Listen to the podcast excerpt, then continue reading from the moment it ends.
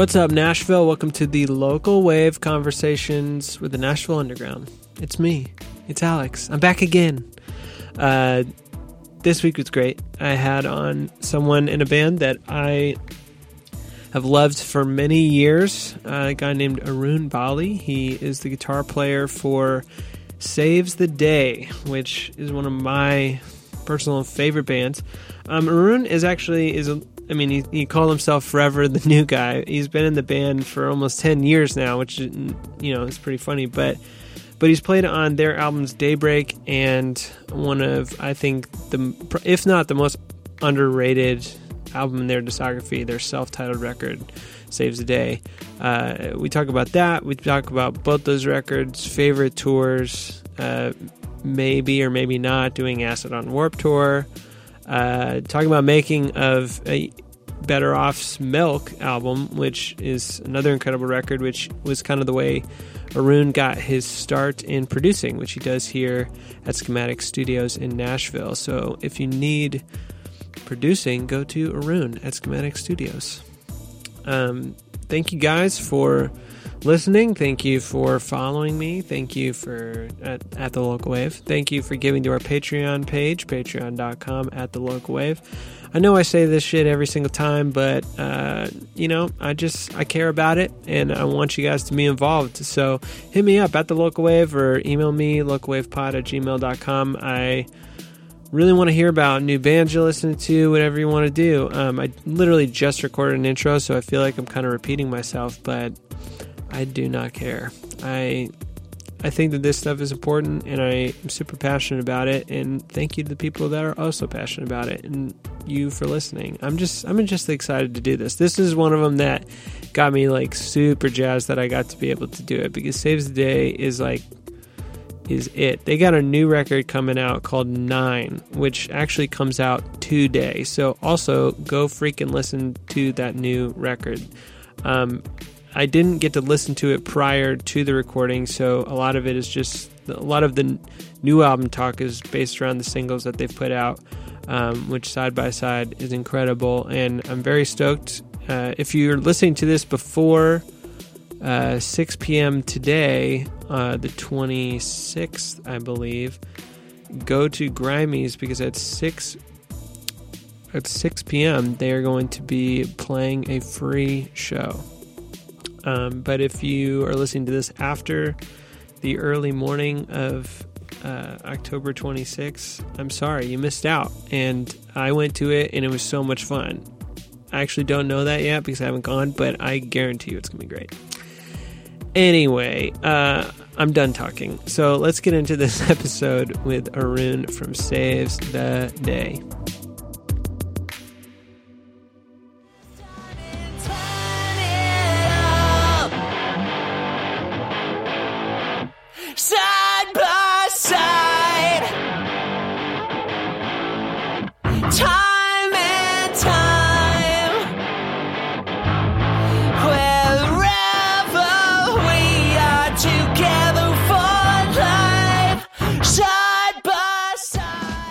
Living in Boston, like playing in bands and stuff. I'm from Boston. Are you? I'm from. I went to college in Quincy. I'm like Oh. from New Hampshire. I'm Cool. up from that area. Yeah, I read you went to Berklee. I li- yeah, I lived there for three years.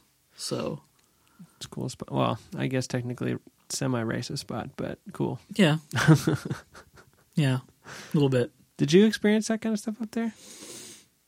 Not personally. I mean, I caught some comments here and there. Um, but I was friends with some really tough dudes there Yeah. that basically were like anybody mess no a nobody will mess with you and b if somebody does just It's you know. over. and I and then, you know I was like cool I mean I, I can handle myself fine but I never really had any issues where it came to that Were you playing like? Because that's when like that whole Boston hardcore scene was taking off. Were you like involved in that at all? um around like what time? Like, Like, the the I mean- beatdown stuff yeah. I knew some of those dudes but I didn't right. that wasn't my Yeah. that wasn't my scene What kind of bands were you playing in back then? Uh, I was doing a band with the singer from Six Going on Seven. Cool. Um, who are a great, great Boston band. Um, put out a couple records on on some records, and so we were doing. Um, I don't really know. It was sort of this like police meets like Britpop kind of blur sort of thing. It never really materialized and it never, um, yeah, it never turned into what I had hoped it would. Um, and then after just kind of toiling around in some bands there, I ended up back in Detroit, which is where I grew up. Word. Yeah, Um, and when, what year was that? Like 2003 or 2006? four. Oh, okay. So I moved there. I moved. I had two different stints in Boston. Um, there was '98. I moved there for school. Was there for like a year and a half, maybe a little more. Moved back to Detroit for like a year and a half, and then back to Boston for another year and a half. There's a lot of back and forth. Yeah. How'd you end up in Nashville? I know it's probably skipping ahead a bunch. Uh, yeah, no, it's fine. Um, around 2009 or 10, I was starting to like. Before I joined Saves the Day, I'd already planned on moving out of Detroit. I was going to go to LA, um, and I was going to do like session work or just try to you know pursue some other, um, maybe some songwriting or some other some other studio type work. And we had played Nashville on our first Saves the Day tour, and I had just had some friends move here, like all the Third Man Records people, and so you know, just kind of seeing some of my friends move down here, and then making like a bunch of trips um, in the years following that first show here.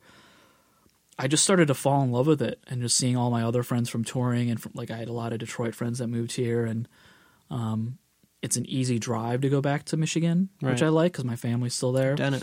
Yeah, uh, but living just I sort of just fell out of love with wanting to move to the West Coast, and I've been here now six years and change, like six years and six and a half years almost. Dang. I love it. Yeah, so you're like almost. I mean, you kind of saw like Nashville before it was Right before it, right. yeah. 'Cause I that's mean, when I, think, moved here too, 2011. I think it was like 2013 is when like everything started to change so fast. it sucked. it's. Yeah, I mean, hi- it sucked and has been. I don't know. It's kind of in hindsight, I wish I had uh, bought more real estate then. but- right, right. Yeah, I just bought a house and it was. I could have the house that I just bought. I bet back then would have cost nothing. So, Mhm. um, so you joined Saves the Day like 2010, 2009. 2009. Mhm. How did that come about? I, I read an interview where you kind of explained it, but there's a lot. It seemed like there was a lot of moving parts, like a lot of mutual friends and stuff like that. Yeah, I mean, I think, yeah, like back, I think it was like 2008 was when I had started, like, I had been playing in this band called Eons with some guys in, in Richmond, Virginia, and Rodrigo, who's also in Saves the Day now. Um, we were doing this band. It was kind of like this, also Britpop sort of thing. Um, and it had sort of fizzled out uh, for various reasons. Um, so my plan after that band was to just because I've never been like the sort of like like I write songs, but I'm not like that singer songwriter type troubadour guy Yeah. that can just go it alone. And I was like, what can I do to just not have to be like accountable to other people and have them be accountable to me? And so I thought, well, I'll just go be a guitar player for whoever needs a guitar player. Um, and so that was the plan was to move to LA and then work as a composer um, for a friend's company who used to be in that old band of mine. And he started this company doing music for commercials. So one of the reasons we um, we split because that was just doing so well for him. And he was like, dude, I got this cool thing. Like, you know, I just kind of got to run with it. And I'm Right. like, great, that's fine. But he and they ended up like hiring me, which was awesome. When I was going to go work for them in LA, um, and I think it was like less than a month or so from moving, and like I got a call from the old Saves the Day drummer Durijah, who I've known for a very long time because like his old band used to play with my old band like way back in the day, and we'd always talked about working on some stuff together. Saves had just played some shows in Australia with Alkaline Trio, part of Soundwave, Mm-hmm. and um, Derek Grant's, you know, one of my my oldest best friends from you know That's awesome. from like we grew up one town over from each other. So, and Derek was in that old band that played those shows with Durijah's old band. So it's yeah, it's it's crazy. So serendipitous. Uh, so somehow my name just got brought up in a conversation. Uh, Saves had a fill-in guitar player on that tour, and wasn't sure what was going to happen going forward after they got back. And so, yeah, I just gotten a call for it. And um, I was like, cool, yeah, I'll do. Like the first tour was with Alkaline Trio, and for all I knew, it was just going to be one tour Yeah. and it ended up here we are 10 years later but uh within like two days of rehearsal like it had just been going it was going well and chris was like do you just want to join the band i'm like yeah man let's do it What was the first thing you worked on with them? I mean, the, was it Daybreak or was it? It was Daybreak. Bug, sec- bug session. it was it was daybreak Yeah. so we did um that tour and i want to say it was spring of 09 with the trio and then spent the summer doing pre-production me and chris for, What's it- for daybreak I, get one of the biggest questions I had for you going into it is like, what is it like being in a band like Saves at this point? You know, where like their kind of quote unquote classic material is happened already. Like, you do you feel like you're kind of playing with house money when you're writing an album like Daybreak? Uh, I think we just kind of, you know, it was a weird first record for me to be involved with, but I don't think it was as weird. I think it was weirder for Chris only because he didn't know where my tendencies were going to lie. Like he was ready hmm. to make this big weird rock record and I was like I was cool with that because I grew up on like prog rock and like other just non-conventional music, I guess. Yeah, you, I read you're like big into King Crimson. I stuff. love King Yeah. Crimson and like Yes and yeah, love that love that stuff. Um, and so the first song he played me was Daybreak, and it was like this weird, crude demo of it that just like um, probably wouldn't have made sense to most people. Right. But I think because I was able to hear past what he was like presenting me with or where it could go, I think that's where everything started kind of clicking. So, um, yeah, I mean, I I'm not like blind to the fact that like, you know, records like Through Being Cool and Stay What You Are are just going to mean so much to people because of the impact that they had when they came out and the what else was going on in that It was a moment in time. It was a yeah. moment, yeah, for sure. Um, but that's not this. You know, we we are just as excited writing a record like that. You know, so for us, we can only control. I always tell people like, you know, you should only just worry about the things you can control. Like, you can control being a good songwriter or writing good songs. Well, you can control working on those things um, and working on whatever your craft is. I don't really concern myself with like what how people perceive it, um, as long as I'm psyched about it. So you weren't like nervous at all about what fans are going to think of the record or anything like that. I really didn't care. yeah. I had sort of just reached that point where I was like, I just want to do the things that I'm psyched on doing because, you know, if everybody, if I gave a shit about everybody else's opinion and if everybody else was so good at doing stuff, then everybody would make sick records. you know what I mean? True. Like, so, and it's just funny to me when people are like, oh, you, you know, you're really like alienating your fans, but, you know, it's like, well, you go make that record, Right. you know? What was the recording process like for that record? For Daybreak? Yeah. Sorry, I'm going to turn my phone off. I don't know why it's still beeping. I thought it was on Do Not Disturb. That's very rude of me. It's fine. Um, it was uh, so we spent we did a version of it with our old rhythm section with Manny and Durijah, and I wouldn't say like well it was more of a demo, um, and then we went and did uh, we after they had left the band because Glassjaw had gotten back together, so they went back to go do that, and then you know it was just me and Chris kind of working on on that record, and it came time to sort of figure out like okay well we need a we need a band. So um and rodrigo somebody i've been playing music with since i was 15 so i asked him if he wanted to do it and he was definitely he was super down and then those two talked and it went well and um and then we got spencer peterson to play drums on that record who was in hidden in plain view Oh, cool. yeah. Um. So we spent we did another tour in like the f- winter of 2010, and then we did the record right after that. We spent a month in Michigan, at uh, our friend Mark Hudson's studio. Yeah. He did Under the Boards as well and Right. tracked uh, the self-title record. Cool. Is there was there any like favorite tours that you had on that record? On Daybreak, Yeah. that we did a co-headline with the Get Up Kids, Oh, wow. and it was like all like weird, not weird, but like you know B and C markets as they call it, like Yeah. you know like Toledo and Long Island, and just like sort of like off the beaten path Right. sounds. But it was just two bands playing ninety minutes apiece. Whoa. Um, there's a song on uh, on Saves the Day called "Xenophobic Blind Left Hook," Yeah. which was about an incident on that tour outside of our show in Toledo where Rodrigo got sucker punched by some some bro dudes oh my god. because gosh. Rod was trying to like break up a fight or something. Saw some kid getting picked on by some dudes on crotch rockets and winged tips in their hair. um and was trying to defuse the situation, saw one of our, you know, like a fan was getting like picked on or something. And this dude just came out of nowhere and slugged him and a bunch of us found out, ran out trying to like, you know, Right. ready just Right. ready for a, you know a brawl and um saw them cruising away They left. Gosh.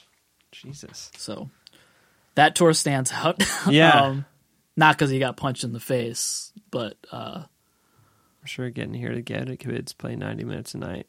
yeah that didn't suck awesome. Yeah. uh, so that was fun um there was a co-headline we did with bayside that was fun um just because i got to really know i became you know now they're some of my closest friends you playing a cover band with them? yeah yeah do some doing those smiths covers Yeah.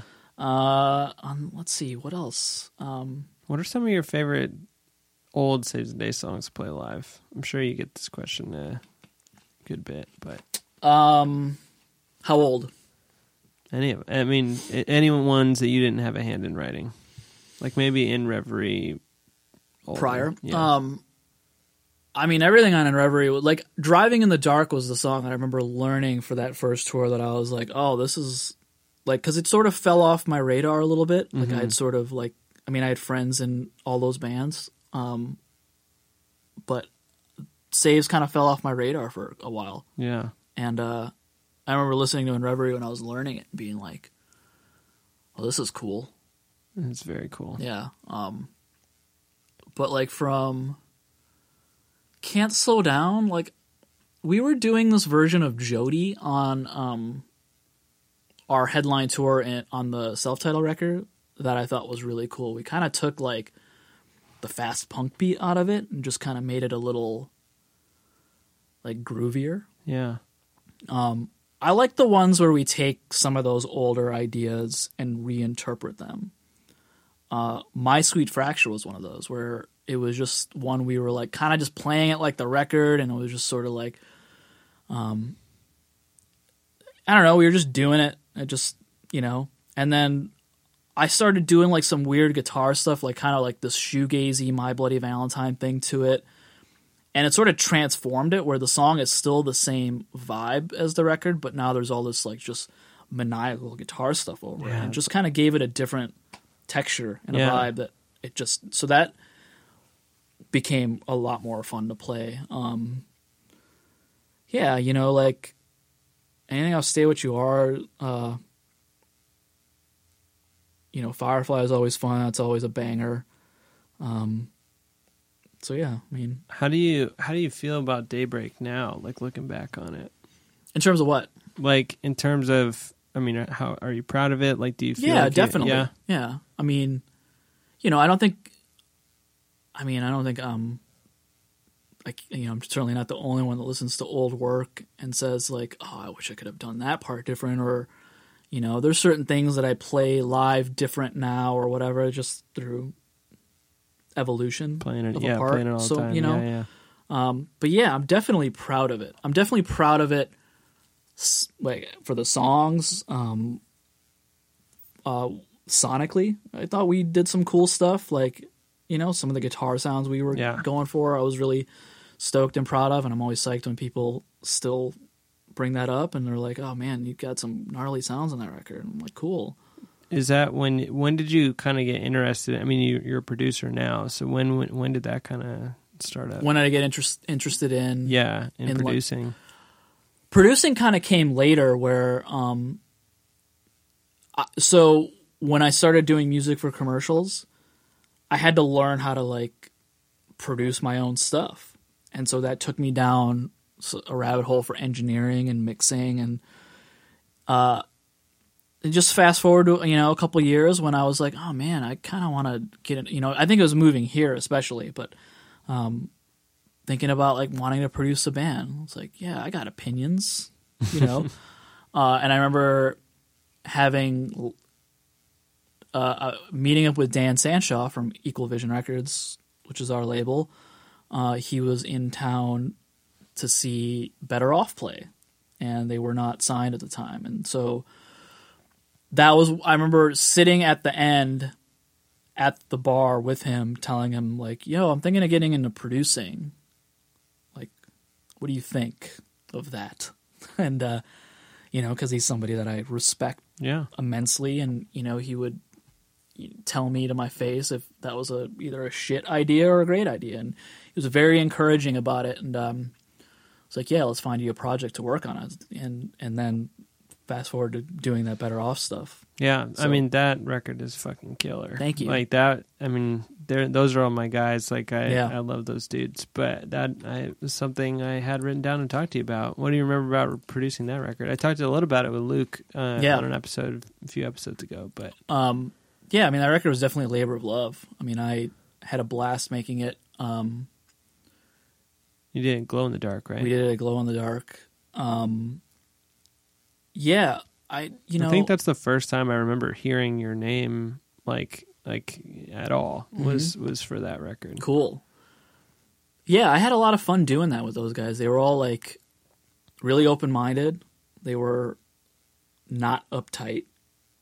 Um, yeah, I remember just having a lot of fun. Uh, you know, some gratifying parts were sh- like definitely like s- hearing where the songs like started and where they ended up.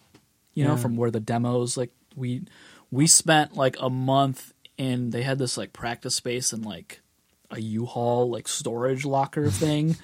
Um, and we spent like a month just doing pre-production in there, Mm. you know. So we had this big dry erase board, and we'd go through and like, let's try this idea, okay, you know. So you just- were with them like the whole time, yeah. like grinding. I had a guitar in my hand. I was writing riffs. Yeah, it was just fifth Beatle. Oh. So. That's awesome. yeah, it was it was a lot of fun. Um, is that was that like the, one of the first records that you kind of got known for for Producing? Yeah, Y- It definitely was. Yeah. I mean, outside of Saves, you know, being like a member of Saves and and co-producing something. Um, but yeah, that was like the first thing where I was like being just the sole producer on it. Word. Yeah.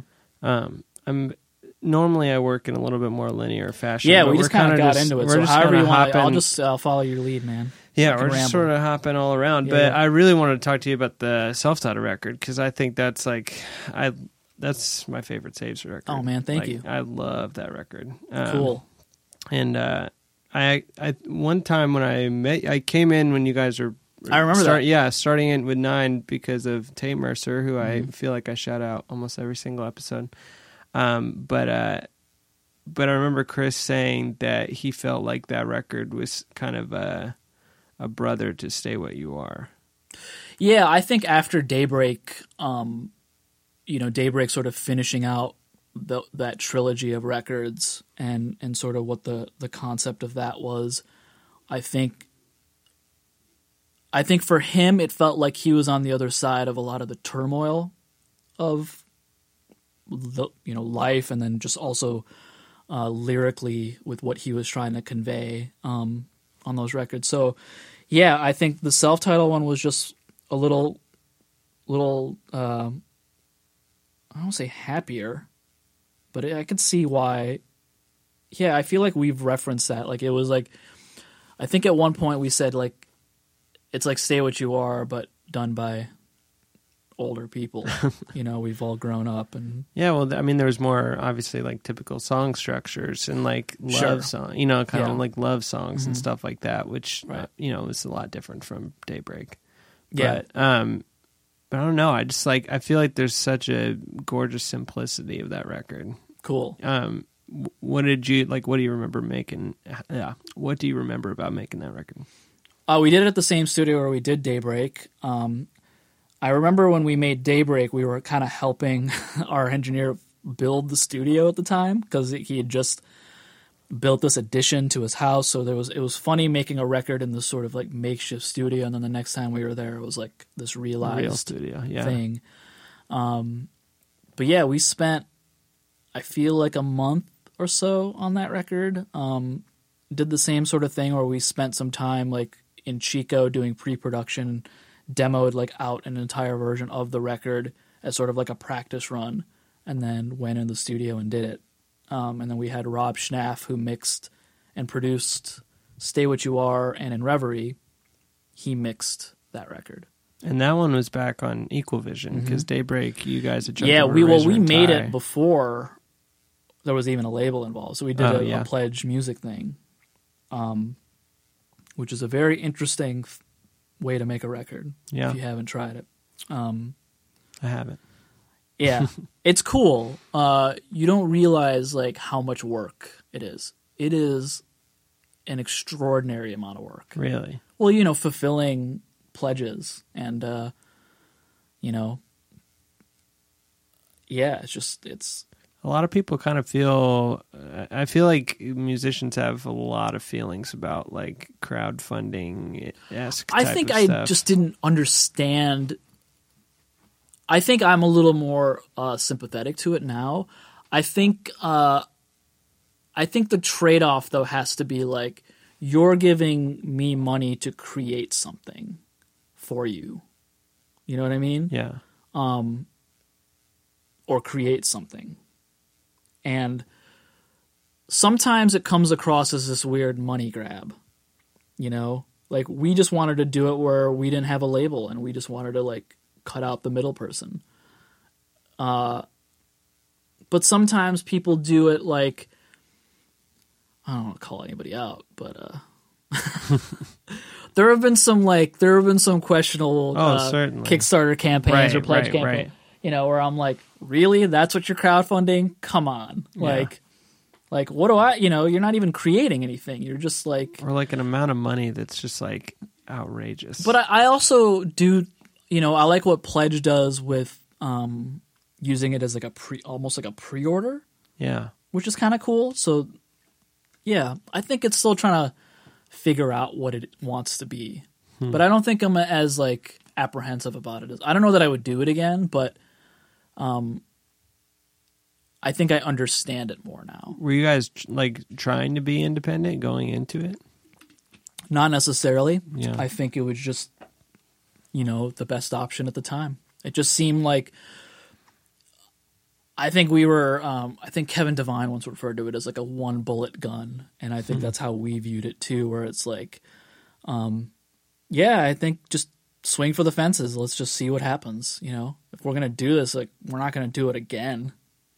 Let's do it once and see what happens. Yeah. and we made our incentives like and we swung for the fences for sure um, and it was successful it was super successful you know we met our goal in like six days and Were you worried about it at all? not really Yeah. I mean, Saves obviously has like a pretty solid. i was i was not i don't remember being worried let me just put it that way but Um, there might have been some nerves about it I don't know. yeah.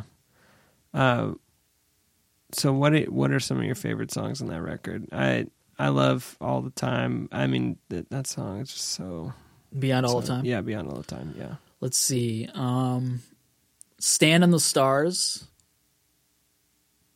uh which we've never played live um but i like that one it's just, we it it was one of the last ones we worked on and i remember we were like kind of going back and forth about like the feel of it and it just turned into this almost like smith's type you know feel like this kind of like kind of summery Yeah, well, you you definitely brought like this kind of Brit pop element to Saves the Day that yeah, wasn't there crowbar. before. I just crowbarred that right in there, uh, with no excuses or regrets. I told them. I, I told you know, I was like, I play guitar a certain way, and I'm gonna play guitar that way. And Right. uh, Chris was like, "Fuck yeah," you know. So I was like, "Cool, we're just gonna get along famously." Yeah, that's awesome. Um, wow, what songs? On that? Uh, like, uh, xenophobic.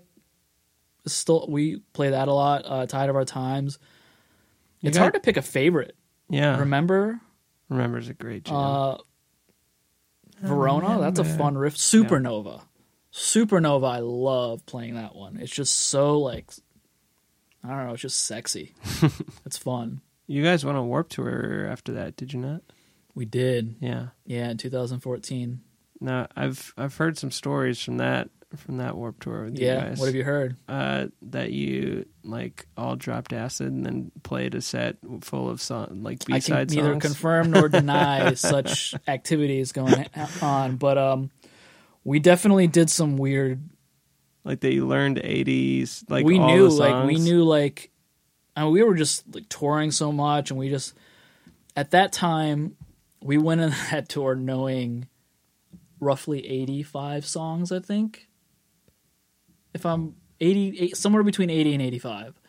Um, and when we were rehearsing for that tour, I remember thinking like, it's a thirty-minute set. It's like I will lose my mind if we play the same 30 minutes every day for the next two months, Yeah, on top of just already losing my mind just on that tour. Just you know, so and that's not a that's not, I'm not saying that as a pejorative. Like it's a it was a that's a fun tour and and I uh, did it it's the an, year before. You It is an guys did it. experience that I am very grateful um, because there's nothing like it, and there never will be anything like that. Um, but you know, you're just out in the sun for like two months. You're gonna just gonna lose it. Right. Um, so we were just trying to figure out ways like where we could make it interesting for us because we felt, you know, I just I didn't want to just get go on. We didn't want to go on autopilot, have the same banter and the same just everything every day. So we were like, well, let's just be let's just be us and be odd. Like, so what what what, what does that mean? Like, like one thing was like, all right, so like, all right, we know 85 songs, or let's just say 85. Let's that sounds like a nice number. Why don't we do every set where we play through our entire catalog before we can repeat a song? So we did that. So it was like nine shows or something where we didn't repeat a song. Dang.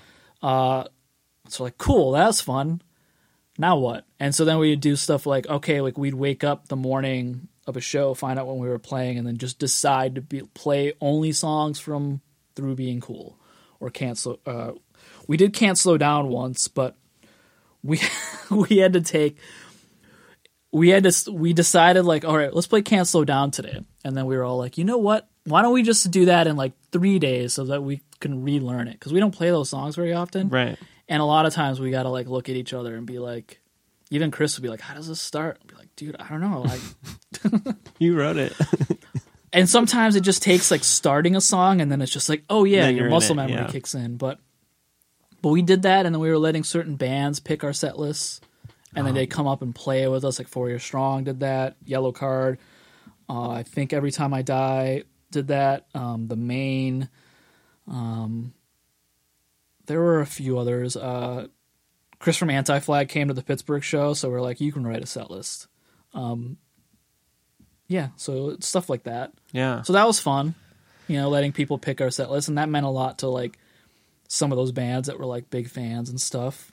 Absolutely. Um, I was on it the year before you, and I can't confirm that hearing the same band's set. Like there were no, I can't honestly think of really one band on that tour that did what you did. Like played a different, tried to play a different set because we weren't on. I wasn't on one of the years where every time I die I was on it and stuff. Yeah. So and they always try to do that. Um, and it was a bummer. I mean, I get it. Like, you want to play your festival set, you want to play your bangers, and and you know, thirty minutes. It's like you got to just kind of Right. you know you want to play your hits or whatever. And for us, we just felt um, we're not really like a Warped Tour band in terms of like we had fans obviously coming and watching us, and we had good good crowds, but it wasn't like some of these other bands. You know, we're not falling in reverse, Right. Or, you know, of mice and men and that kind of stuff. Like, um, so we felt like we could get away with doing stuff like that because it was just, you know, I think for the other bands on the tour that was really fun. So you look out in the crowd and it'd be like, like I remember, you know, it'd be this like sea of people, but then like right up front, it's like, you know, the dudes from the Ghost Inside, or like, or or or like the Every Time I Die guys, like Jordan, you know, losing his mind somewhere on, you know, and um, on the side of the stage, or you know, or just like dudes out in the crowd and just like wanting to watch us play. Yeah. That was awesome. Such a cool that that is the kind of stuff that makes that tour super cool. Yeah, totally. And the kind of you know, and to go back to like sort of an earlier question about being in a band like like this, like that's exciting. It's cool to be have been in the band now for like ten years and like you know feel that I'm a legitimate part of the legacy. It's funny how you know someone like me who's who's liked the band for so long. I think of you, I'm like, oh, he's like a new member of the band. You've been in the band Yeah. for ten years, Forever you the know? new guy. Yeah. Kind of Um, joke I always say about. but you've got, I mean, you had like a five year window in between that record and this new one. So you it four, four or five, four, that came out in 2013. thirteen. Yeah. What year is it now? So it's like five years. Yeah. yeah. I think it was like September of 2013. Yeah. Um. Damn. So how did you uh, get involved with Dave and what is now known as Schematic? So Dave and I met. Um, Dave Elkins. yes, Dave Elkins from Mae. Um, Mae was doing one of their, at the time, one of their last like runs before they went on their hiatus, and I met those guys in Texas. We they were wrapping up a tour. I think we were kind of wrapping up around the same time. And so our dates were just offset by like a day. So they ended up having a day off in Dallas, coming to our show. And our guitar tech used at the time worked for Mae at one point. So that's how it all sort of happened. And um, like Zach from the, the band is a big fan, and so like they all came and hung out. And I just got to know Dave after that. And then we hung out in Austin the following day. They played down the street, and then like after our shows, we all met up. And um, I think Dave was just getting ready to move to Nashville and it was already on my like trajectory. I just wasn't sure when it was going to happen. He ended up moving here about a year before me, and so yeah, when I moved here, he was just one of the first people I called. He had um, a spot he was working out of in Green Hills, and uh, we were trying to figure out like going getting going into cahoots on a studio or doing something together, and then. Uh, I was gonna move, try to move into that space he was in in Green Hills, but it wasn't like there were just a lot of logistical uh, hangups with that. So like, fast forward to when he uh, met the forty one fifteen guys, and we met with them, and they were cool with both of us moving in and sort of taking over the upstairs, which is what we did for a few years until the studio that we're at now presented itself. Forty one fifteen was an amazing experience for us. Um, but it was, you know, you've been there Yeah. there's limitations, especially when you have that many people trying to work simultaneously. Um, and so I think we sort of exhausted what the possibilities were with that arrangement. Um, and it was just time for something different and like something that we had a little more um, control over. Just doing it the way we wanted to do it, you know? And Right. uh, so then this place revealed itself and we were able to, to pull it off. And I've been there. It's a freaking cool. it's spot. awesome. Like it's um, it's it's. I was just. I mean, I was there before I came here. It's just it's just so fun to be in there and create. Is there any new stuff you're working on in there? Uh, I've been kind of bouncing around some projects. I did something for my friend Kayleigh Goldsworthy, who uh, she she also plays with Dave Hause. Um, Okay. She's about to go on tour supporting Bayside on their acoustic tour, but she's also playing in the band. Right. And her and I, with Rodrigo and my friend Ben Homola, who was in Dashboard and now was in Grouplove, we started a new band together. Cool. So we've been trying to get together when our schedules permit and just try to crank out songs. And we just did a, a week long writing session Cool. just recently, and was really happy with what you know. I'm hoping we get to play shows soon and have something to put out in the world. yeah. It shouldn't be too much longer though. That's awesome. Yeah. Um, and then kind of lastly, I mean, we got nine coming down the pike here. Yeah. And uh, the well, when I met you at forty one fifteen, you guys were just getting guitar inspirations at that point, trying to figure it out. Were we tracking? We I mean, we must have been like. I think so. I just I was just there, and I uh, I walked in on Chris uh, early, and or I mean it wasn't early. I guess it was like late morning, and Yeah. he was about to partake in. Uh, yeah, because we were getting there like pretty early and letting, giving ourselves time to get caffeinated and Yeah. then uh, trying to start by like eleven or twelve every day. And you, I just remember you guys listening to a bunch of different like jams, trying to Yeah. find inspiration. Yeah, it's you know. I mean, I think at the end of the day, we're all just such big fans of music.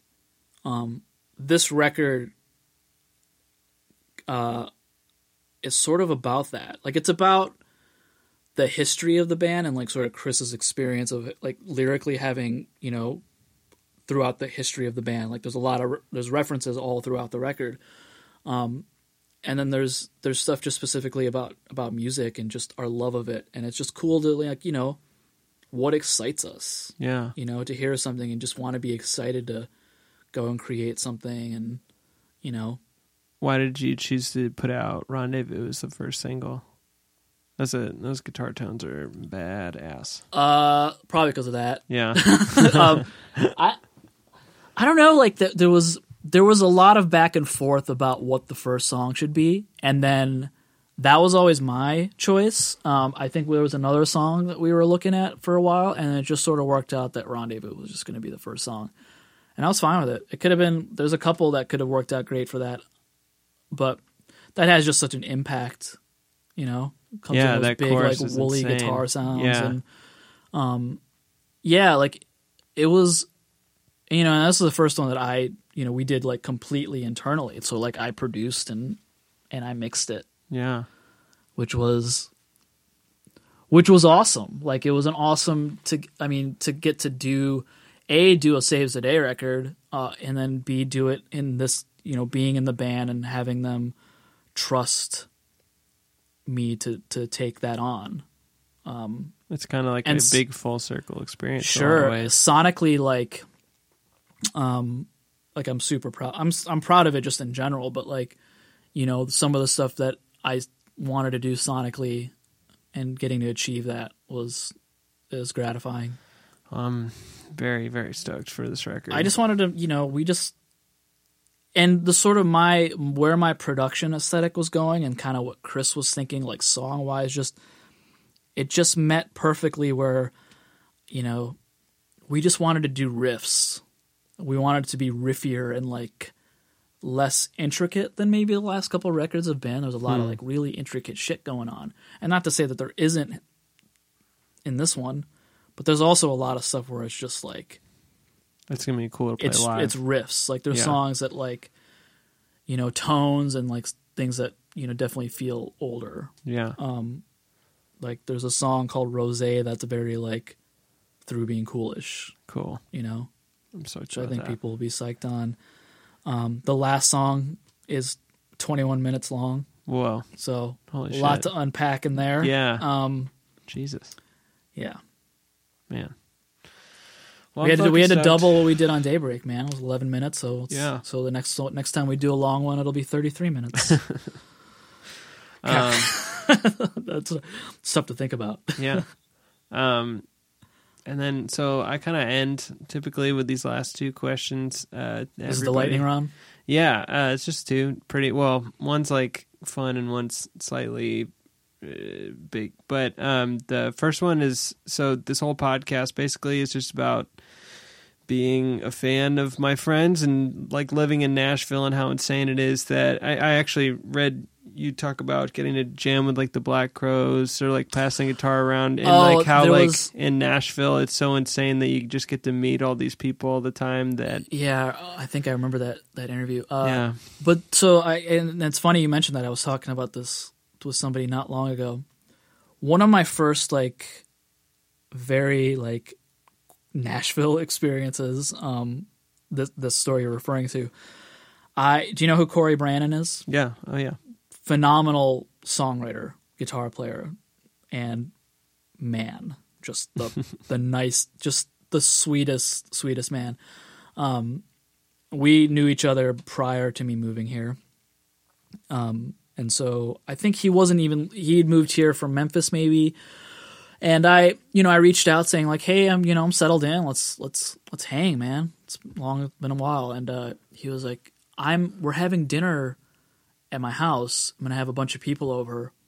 You should come hang." You know, so went over there, and I there's like a lot of people there. It was like a big big dinner party, and it was it was cool. I went there with my girlfriend at the time, and like sit sit at this. Uh, I'm sitting on this couch, and to my right is Luther Dickinson from the North Mississippi All Stars, and uh, monster monster guitar player. If you've never heard him play, just just a sh- total shredder. Yeah. Uh, but like just tasteful, like phenomenal slide player. Um, so I'm sitting there, we're just kind of you know shooting the shit, and like we had mutual friends. Our our buddy, my buddy Dominic, who plays in his band and also plays with Jack White, um, was somebody who had recently told me that he was doing all this stuff with with him. So like I was like, oh yeah, you know my friend Dominic, and um, and then to my left, Jason Isbell sits down, and so my buddy had just started working for him, and we have some mutual friends and stuff. So like,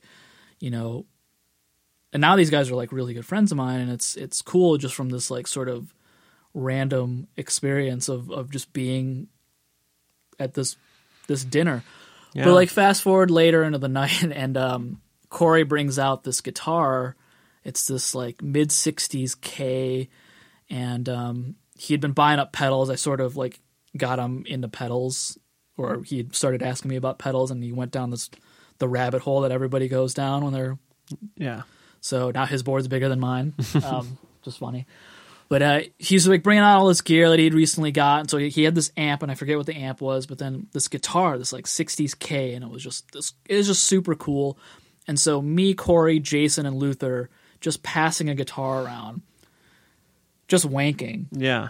but uh so cool like i remember like you know feeling that i could like held my own but also just wanting to go home and practice for like 12 hours. And that was like the sort of thing like this is why i moved here like to feel like and it's not a competitive thing it's just like an it's an inspiration thing. Like Right. god i see that guy like you know just wailing and just playing with like you know and it's not just about like chops and stuff. Like guys like jason and luther play they're saying something when they're playing you know?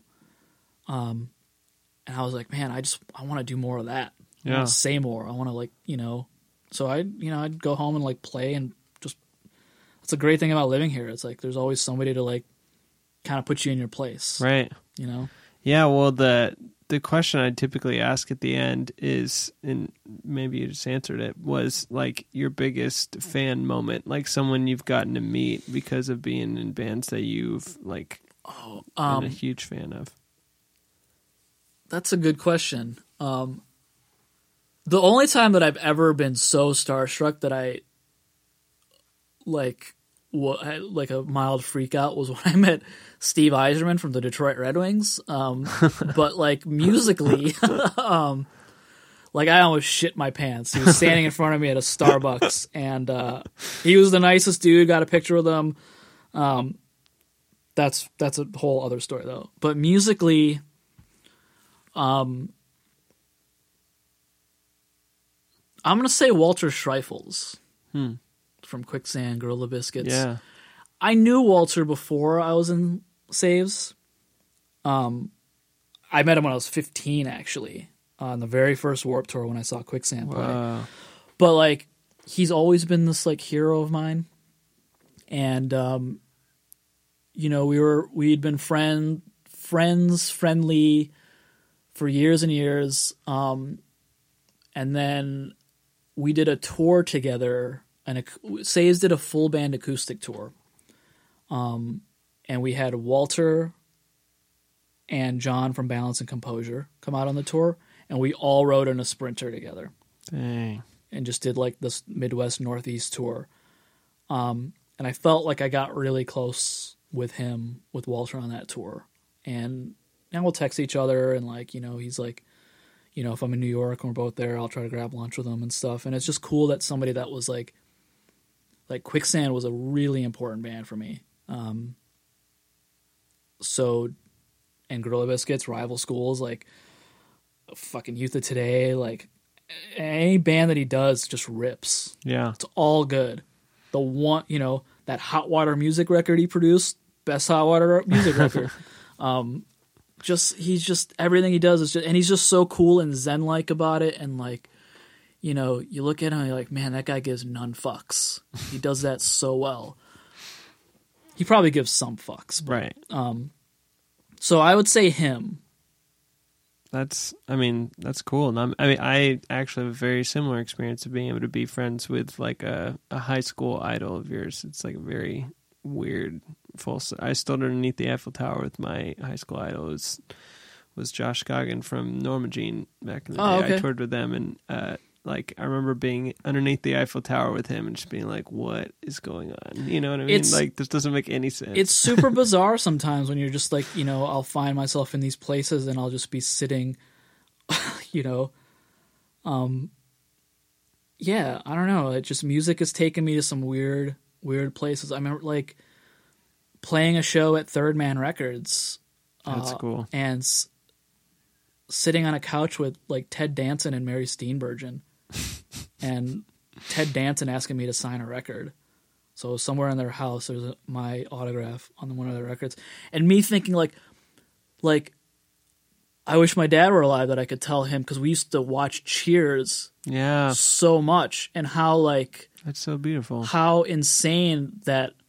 I think I told him that story. I was like, "This is fucking crazy, man!" Like, like I grew up watching Cheers with like my with my dad and my brother, and like, you know, and he was just so cool. Yeah, It was a Wanda Jackson show, and I was playing with the, was the support say. band, and Yeah. um, yeah, it was just it was That's awesome. cool It was right before I moved here, and um, I ended up meeting a lot of people at that show that um, you know, still friends with and doing stuff with to this day. But that was a that was a really that was a really cool hang. yeah. Well, yeah, hell yeah. Um, yeah, but that you know, but it's strange, and I you know, and I'm I'm very lucky and fortunate to have done the stuff that I've done, and and I'm excited to continue and like keep evolving, and you know, I never been I've never been one to sort of rest on like my laurels or like whatever's working. I don't know. I get uneasy, even as a mm-hmm. guitar player you know the other day i was just like what can i do different can i do different to like take myself out of the same shit that i'm doing I you saw the other day you were just like randomly playing Prince. You know, Yeah. just because. Serenading my cat Um, but i've always been a big prince fan Oh, so yeah. that, that's not that's Well. not a new thing that's a very um, old thing favorite Prince. Well, this isn't part of my last songs, but favorite Prince song. Go. favorite prince song um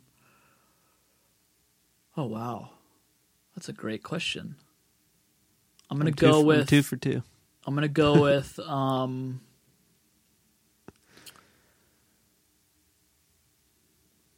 Why you want to treat me so bad? Yo, that's an underrated jam. Yeah, it's a jam. I want to be your lover is what I do at karaoke. It's not a bad Um, one to do. Thieves in the Temple. Wait, is that a Prince song or is that? Yeah, that was a Prince song. Thieves in the Temple. Which record is that off of? It might have been later. I might have been New Power Generation. I forget. Um, I mean, Purple Rain, obviously. Um, Why you want to treat when me Doves so Cry. bad? When Doves Cry is a great song. Yeah, and if you ever listen to that and think of like the era that that song was released there's no bass on that song there's nothing it's just like drums this little like keyboard tinkly like twinkly keyboard part and then him singing until the end when these like lush chords come in right. um, everything's sort of implied. But like he produced the song and had all this, all these other elements. And I guess when they were mixing it, he just starts pulling faders down. And think whatever year that was. I mean, that was a big hit. It was a big like kind of dance hit. Yeah, yeah. So like, imagine hearing the song and there's no bass. Yeah. Doon, da, da, doon. And it's just bam, bam, bam, bam, and then he starts singing. And then there's that bing, goon, goon, goon, goon, goon, goon, goon. He was just on it. He I mean- like he, everything he did was cooler than what. I mean, anything. You know what I mean? Like, always on. He was always on. And I have it on some good authority that he never was not dressed to the nines. You'd never see him walk out like in a pair of sweatpants. right, Like he's always dressed up like he's, you know, ready to go. yeah, Damn, that's sick. yeah. Sleeping in a blouse. What a, what a just an incredible I just yeah. remember uh, I'd heard on the other po- another podcast the other day that uh, someone did a movie with Eddie Murphy, and they asked him. They said that all the stuff like from the you know the Dave Chappelle like true or Hollywood or uh, Charlie Murphy's like stories about Prince were like all completely true. That They like played basketball together. Mm-hmm. Yeah, just they're totally true. There's a guy that used to work for Saves that was worked for Prince for like ten years and would Wow. tell us like hilarious stories. Wow, Um, I should have him come in. oh, he's I don't got- even want to record it. I just want to know. He's got some good ones. Um, but yeah, like Prince was a phenomenal basketball player. Apparently, Damn, like that's sick. yeah, Okay. Well, last the, Yeah, yeah. This is a very big shift. Um, but the last question I typically ask everyone is just, what are you most proud of? And it can be in life, it can be creatively, however you want to answer it. It's just a big question I like to have at the end. Hmm. Uh, I guess I'm. You know, I mean, this might be self-serving, but like, I don't know. I think I'm proud that I I've persevered through. Mm. certain things. There's, you know, there have been a lot of like, you know,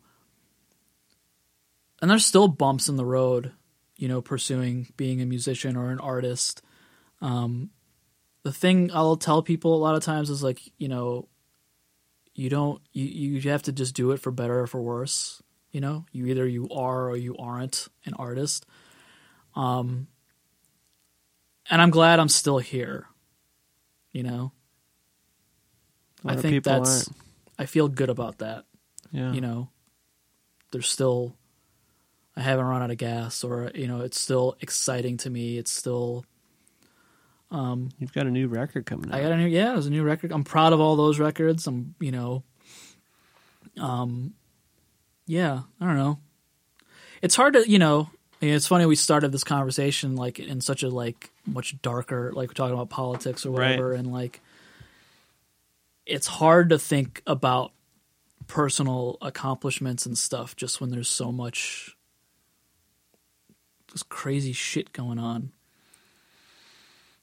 I'm definitely what- like a greater good type person, Right. so like you know, I just want to see other people not suffer. Hmm. Um, but yeah, I don't know. Uh, I'd say that those things, you know, as far as being proud of, um, you know, I'm proud that I'm still here. Yeah. Well, I think one, I'll always think that making art is going to be for the greater good. One, you know, and Yeah. then two, I like to ask that question because I feel like artists are are some of the people who don't look back a lot. You know, like like uh, you you said it yourself. Like you're always moving forward and trying to find a new thing to yeah, do. just the next thing. Yeah, and and that's I mean, that's what artists are supposed to do. You know. Yeah, I mean, Um, I like looking back and appreciating um, older work. You know, like yeah, I remember, you know, before going in and doing that, uh, doing the new record, listening to like Daybreak and and earlier stuff we've done, and just, you know, how did we end up here? Right. You know, like what led us to this? You know what? So It's cool. you know, but yeah, I mean, I I am definitely like a present. I try to be more in the present and think forward, but saves saves is a perfect sort of analogy for all that where it's like we're very excited about what we're doing and what we're going to do but we are also not naive to what got us here and mm-hmm. we'll always like tip our hat to like that Yeah, you know that's but cool. we're always going to be excited about like the newest thing because we still are excited about it we're not I'm you know we feel about it like it's you know we're we're into what we're doing and what we're writing and to me like if the four if four of us can go to sleep at night with that, then You're good. then we're good. Hell yeah. Yeah, Well, that's that. cool. That's a, that's a great place to end. Yeah, man. Wraps it all up. Thanks. Thank you.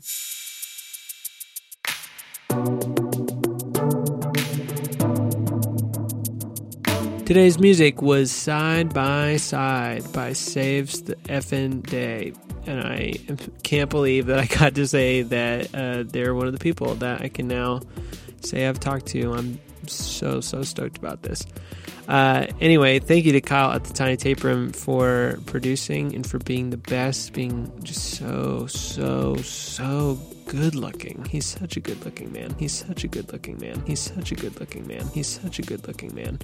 Uh, thank you to Lucas, another good looking man who does all of our video stuff. Thank you to Charles at Platoon, a third good looking man. Um, for the logo and branding. And lastly, thank you, all you beautiful, good looking people, for listening. Be a fan of your friends and love one another.